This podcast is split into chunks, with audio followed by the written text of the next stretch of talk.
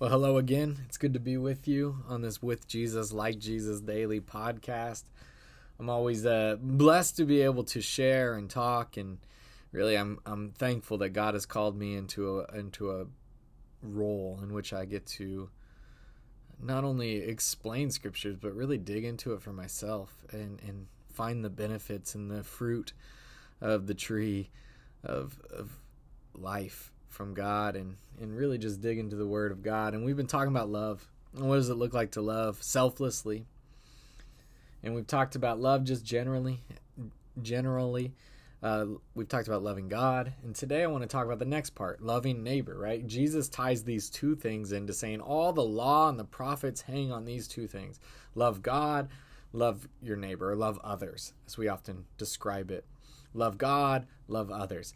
The law and the prophets hang on these things. So if anything like if you don't understand the rest of scripture, if you just love well, Jesus says like you got it. You get it. You followed it. You've done it. God is love and he has given us his love and he wants us to bring love, that same love to others. Well, Jesus, when he ties these two things, he says these are the most important things. He takes uh, loving God from the Shema, the Deuteronomy 6, where he says, Hear, O Israel, the Lord our God, is one. Love the Lord your God with all your heart, with all your mind, with all your strength, right? He t- ties that together with a verse from Leviticus. In Leviticus 19:18, it's in this area of sort of various laws is how the is how my uh, translation describes this section. And it says in 18, Leviticus 19:18, "Do not seek revenge or bear a grudge against anyone among your people, but love your neighbor as yourself. I am the Lord." So, in other words, this has come directly from the mouth of God, where He says you are to love your neighbor as yourself. In other words, as much as you sort of think about and treat and uh, accommodate and give to yourself, you are to love them to that same sort of level. And, I, and he ties it into this idea of do not not seeking revenge or bearing a grudge against anyone among your own people. What's this mean, especially when it comes to loving your neighbor as yourself. Well, you would want somebody to give you grace. You would want somebody to not hold a grudge against you or seek revenge against you. And so the same is true for others. You are to love your neighbor as yourself. This idea. And in this section, there's all sorts of other different different things about not slandering, not uh, doing anything that endangers your neighbor's life, there's one that says, do not rob or defraud your neighbor, don't lie and don't steal. So it's various things, but Jesus pulls this one out and says, the love is the most important thing. And then he tells a story. Jesus tells a story to be able to help us even explain and understand neighbor.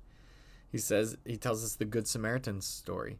Say there was somebody, a Jewish man, who was robbed and beat up and left for dead on the side of the road, and along came these people, you know, the priest and the Levite, the people that you would you would think would help, but they don't.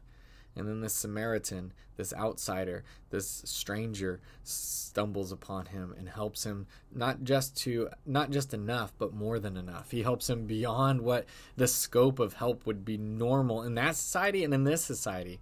To the point where he, he cleans him up and he takes him to a place and pays his his infare and Jesus says, This is who your neighbor is. Now, he's speaking to a Jewish audience. So he's not saying that the broken Jewish man is the neighbor, but it's actually the Samaritan that's the neighbor. And that the neighborly, the person that was more neighborly, was the Samaritan, the outsider, if you will, the one that has been considered not quite uh, as as great or as perfect or as righteous or as as Jewish as as the rest of us in in those in that day it was sort of common to think of Samaritans as sort of you know a little bit not the outcasts if you will but just sort of a different tribe a less than if you will. They're not quite Jewish because they had mixed years ago with people from other ancestries. And so you you have this idea that Jesus wants us to understand that loving your neighbor isn't tied to language isn't tied to ethnicity isn't tied to skin isn't tied to economics. So, whether they make more or less than you, whether they have a different color skin than you, whether they speak a different language than you, whether they're from a different city or different state or different area, whether they're even a different religion than you, loving your neighbor means loving your neighbor.